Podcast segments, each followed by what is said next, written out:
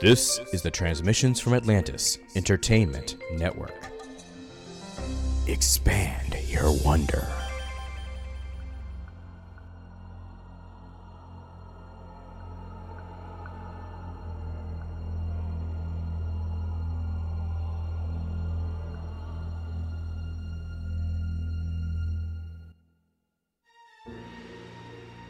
Transmissions from Atlantis Entertainment presents The Vampires of Whitechapel, Episode 1 The Letter, Part 1. Written by J.C. Delatorre. Note this show contains dramatic scenes of horror and descriptions of violence or gore that may be unsettling to young listeners. Parental discretion is strongly advised.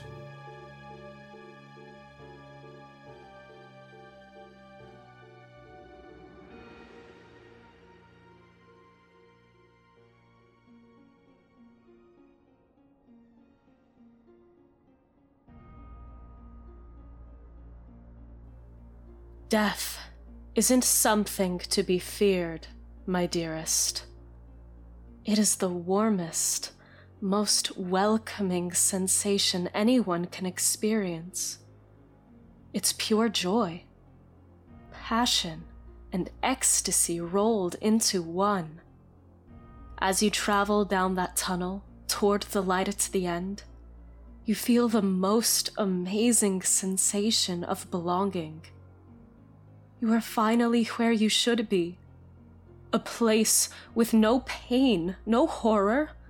There's no suffering or injustice. There's just a dazzling light that seems to engulf every single atom of your essence. Enjoy your death, my friend. Bathe in the light when it comes to you. Be thankful it can come for not all of us can go down that path. I've died. I began my trek, but the light was robbed from me. Substituted with darkness. Terrible darkness that invests you like the worst of cancers. You see, I was marked by a vampire to become his offspring, his child of the night. He brought me death, but then breathed in an entirely different, terrifying life. Everything that I was and believed in, all that made Ariana Grayson, died with me when my heart stopped, and I began my journey to the place of death. It's gone now. I know and accept it. All that is left within is a soulless monster that feeds on humans. I never wanted this, unlike so many others. I sought to root out the killer, and I became what he was. He raped my soul, robbed me of my decency, my humanity, my ability to die, to love, to have children, real human children. The monster that I am has become glorified in movies and literature.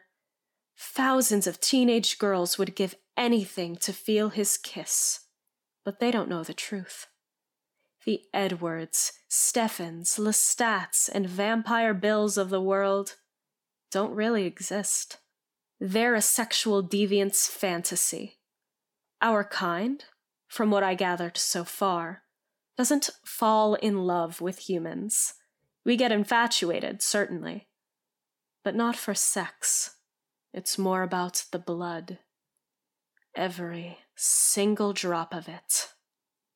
To feel the vampire's kiss, you have to be at the wrong place at the wrong time. When it's laid upon you, it's not a simple peck on the neck. There's nothing sensual about it. It's a brutal, vicious attack that will leave your body torn to shreds. Our blood rage consumes us, changes our physical features to better serve our diabolical purposes. Normally, I'm a thin redhead with a decent figure. My hair's about shoulder length, eyes emerald green, and my skin definitely shows the need for a decent tan. I may be ginger, but my body doesn't show any freckles or moles. In fact, there isn't a flaw anywhere, if I can be that conceited. It's one of the few benefits of the affliction. When the rage takes me, though, any perceived beauty disappears. I completely transform. My nails morph into long, dagger like claws. My mouth expands, and a set of long, jagged teeth come to the surface. My red hair disappears, receding somewhere into my epidermis as my ears elongate and my true form reveals itself. My eyes are no longer green, but black, like looking into the darkness itself. If you come across me in this form, it will be the last thing you will ever see. When the rage takes you, there's no controlling it. There's no stopping it. All we can do is surrender to the lust, satisfy it, and clean up the mess left behind. It's all done in the shadows, mind you, to avoid discovery. Although some, like my maker Alistair, flaunt our power over you. I don't want to hurt anyone. I hate that I am responsible for so much pain and death. I have no choice. The affliction will consume your every thought, and all that matters is tasting the blood, chewing the internal organs and sucking them dry like a demonic milkshake. I tried for a while to channel my hunger, to focus it on the murderers I was charged to capture. It worked well for a time.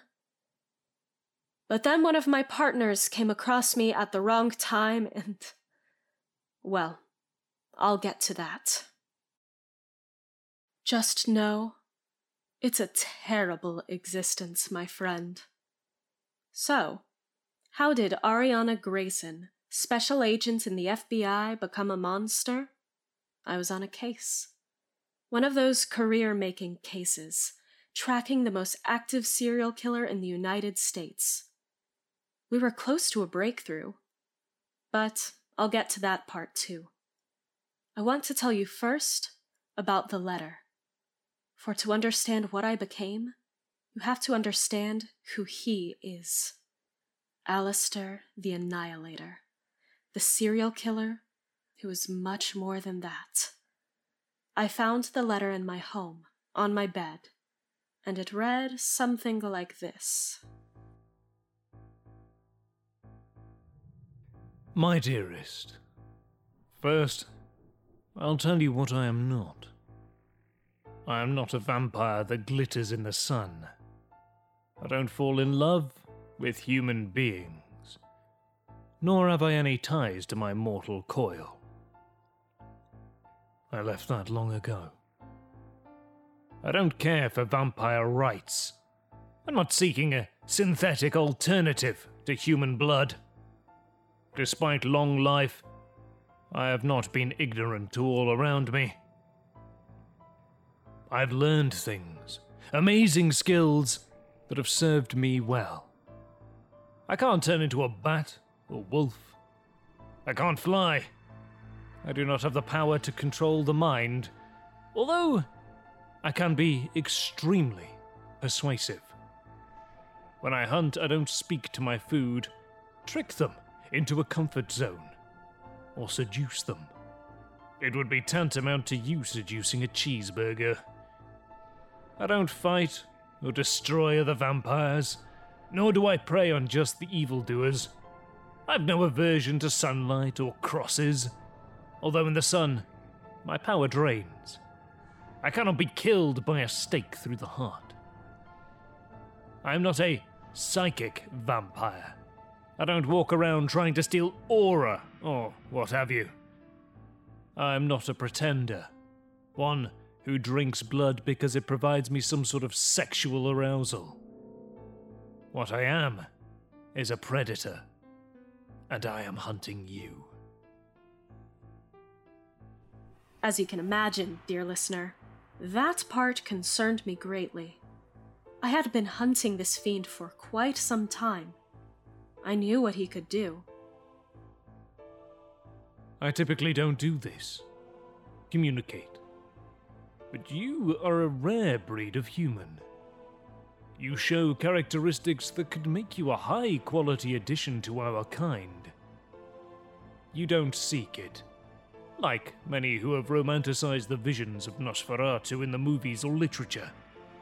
The quality I see in you is your desire to prey on others.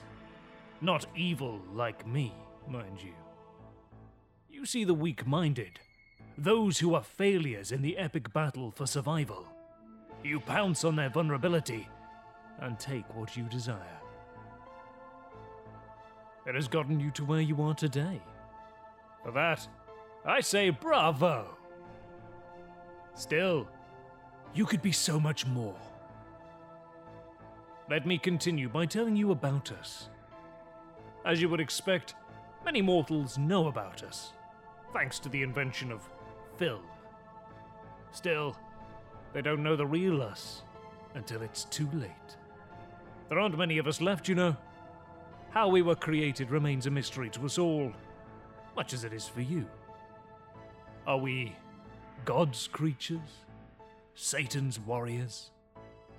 I know not these things. I do know the first was named Upir Glikyi. Living in the 900s, he created an army of us across Europe and Asia, creating a panic among the human population. During the 1100s, our kind became hunted. The human beings became so concerned about our existence, they would turn against their own, burning perfectly edible morsels at the stake for superstitious signs that were neither accurate nor true of the accused we retreated into the hills of Romania and fed on animals that resided there. Our disease, DNA, whatever you call it, infected some of these, mainly wolves, creating a different beast. I am sure you know of lycans. Yes, they exist as well, as bastard monstrosities that Dr. Moreau would be proud of. But I digress as they don't matter. As our numbers dwindled, the oldest sought to create new offspring. That is how I came to be. Like many of our kind, I am not completely vampire. I am a half blood. To be pure vampire puts you among royalty in our society. Yes, there is a vampire king and queen, and they do procreate in a very human fashion. All of us know of them and are connected to them psychically. We cannot refuse their commands. The year was 1888. I was working for George Lusk and the Whitechapel Vigilance Committee in London. Our goal was to capture the fiend who was known most as Jack the Ripper. With the police bumbling and baffled, we patrolled the streets, looking for any suspicious characters.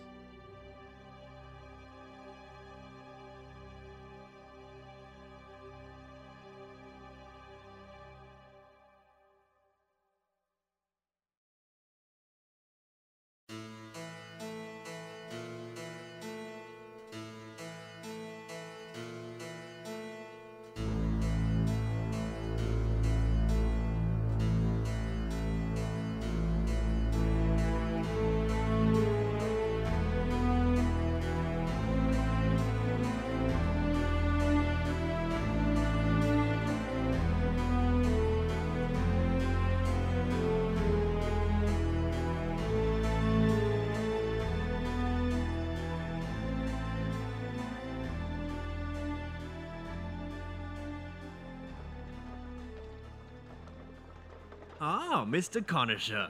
Come out of your ivory tower to help the common folk? Must we do this every time, Lusk? Uh, I'm sorry, sir. I suppose us commoners should be thankful to a fine dandy as yourself coming down here and overseeing our enterprise to find the man bloody in our streets. I'm here to offer my assistance. Nothing more. Who said we needed it? Probably the same question the police addressed to you. Police? Fools. I wouldn't know how to find Jack if they caught him knife in hand. Are you certain of that? Hmm.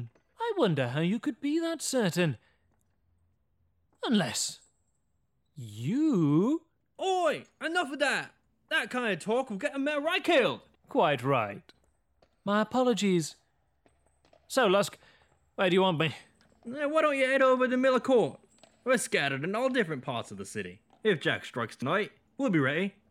And if I find the fiend, what am I to do?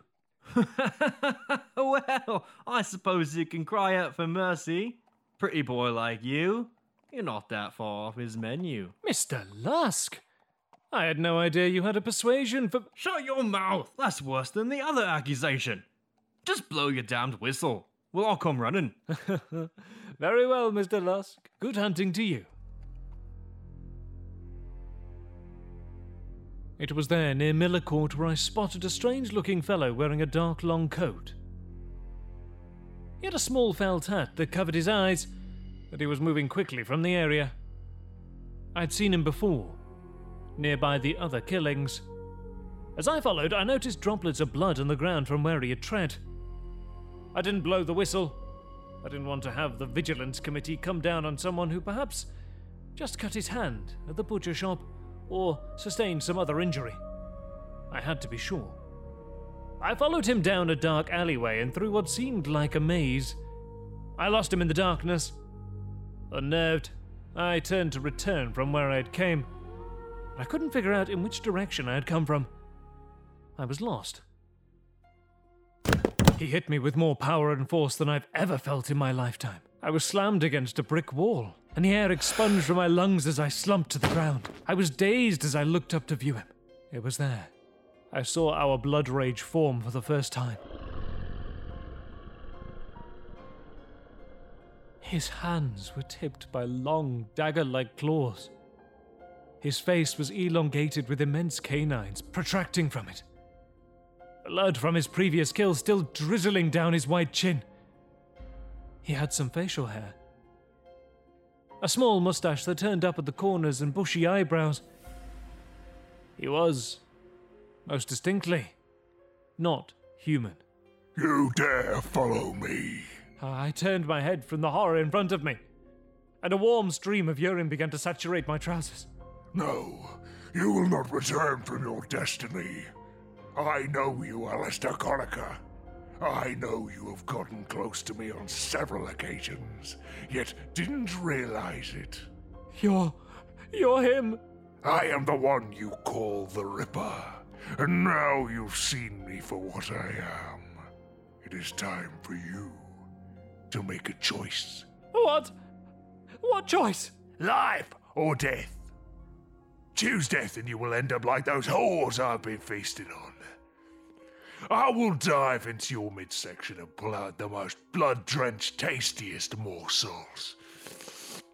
Suck them dry and bathe in your blood until I have reached my fill. I. I choose life! Life, damn you! Spare me! Spare me! Hideous beast!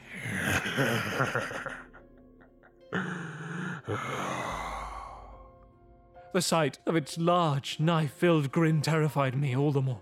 It was as if I was staring down the gullet of a great white shark. Teeth upon teeth.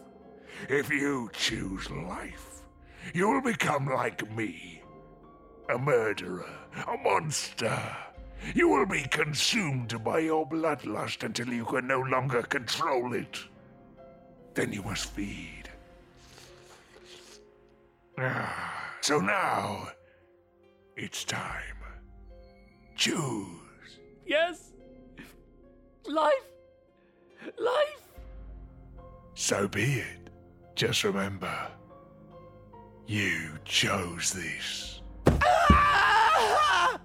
The vampire grabbed me by the neck and pulled me close. I struggled, and he swung his claw filled hand, striking me at the temple and knocking me woozy.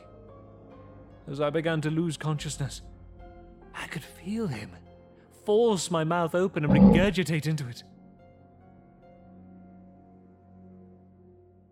I woke in the alley the next day, alone, my face and shirt covered in blood.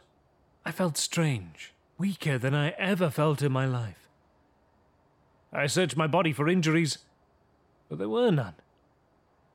It was not my blood. I struggled out of the alley, concealing myself from any curious onlookers. I moved quickly, trying to avoid suspicion. I made it back to my flat.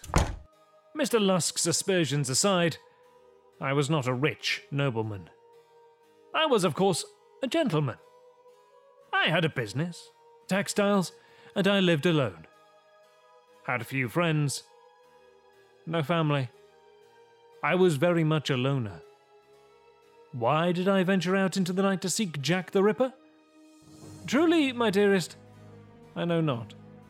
Perhaps civic duty. No, not that. Sympathy for the whores?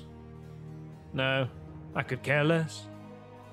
Fear that the fiend would turn his attention to much more valued citizens?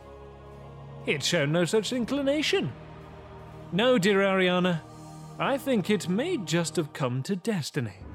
A macabre fascination with the most famous case in history, taking me down the path to what I would become. I didn't venture out for several days. I could feel my body changing, morphing into something completely different from what I once was. I found that if I kept my windows covered, and the sun did not touch me, I would not feel as weak as I had been when light hit me. It would be night when the changes occurred. I was strong, powerful. My heart raced and I could feel my features changing. I would try to eat, but nothing satisfied my hunger. I tried to drink, but nothing quenched my thirst. I felt as if I were going insane. I could hear things, voices that were not there. I could hear others from the other side of the building speaking. On the fifth night, I remained in my home, lying in the middle of my living room floor, and I could sense someone walking in the hallway. A knock came at my door. I could smell perfume and sweat. Plus, something else. A musk that invoked a salty taste in my mouth and turned a ravenous hunger. I creaked open the door. Pardon the intrusion, Governor, but I was frightful worried about you. Hadn't seen you on patrol for a few. Molly Chambers. A whore I had befriended during my vigilance duties. Yes, I've taken ill. It was a voice that sounded nothing like mine. It was more like. Oh, you do look a frightful sight, sir. Can I make you something to eat? Curiously, my mind filled with her thoughts. She had fallen in love with me. Silly whore. I could never love her. But there was something else I wanted. Yes. I need to be fed. Come in, please.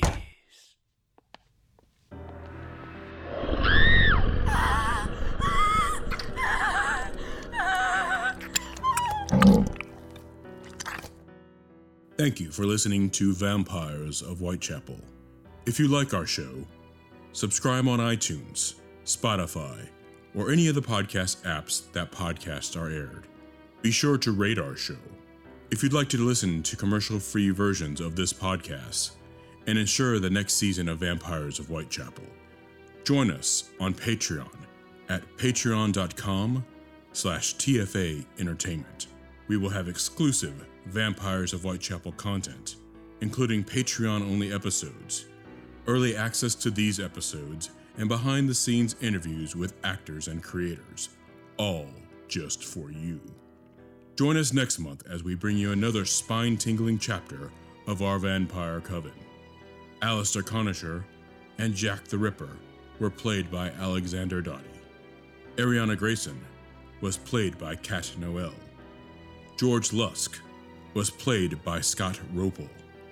Molly Chambers was played by Kat Noel. This episode was written, produced, and directed by J.C. Delatorre. Music for this episode was provided by Midnight Syndicate. Find more of their music at midnightsyndicate.com.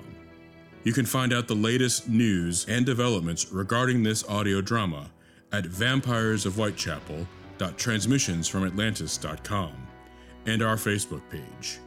Be sure to follow the Vamps on Twitter at Ariana Grayson, at Alistair the Vamp, and at Jack the Ripper WC. But be warned, if you at them, they just may at you back. This has been a production of Transmissions from Atlantis Entertainment.